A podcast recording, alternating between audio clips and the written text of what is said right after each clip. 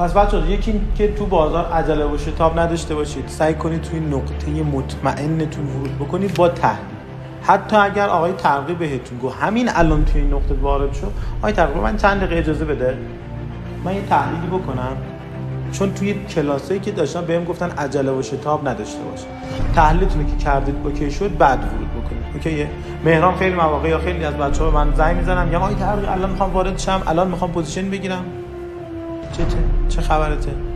کجا می‌خوای بری؟ چک کردی همه پارامتراتو؟ نه، یکیشو بیشتر چک نکردم. خب وقتی یه پارامتر رو بیشتر چک نمی کنی، احتمال ضررت داره چندین برابر میکنه. پس صبوری کنید.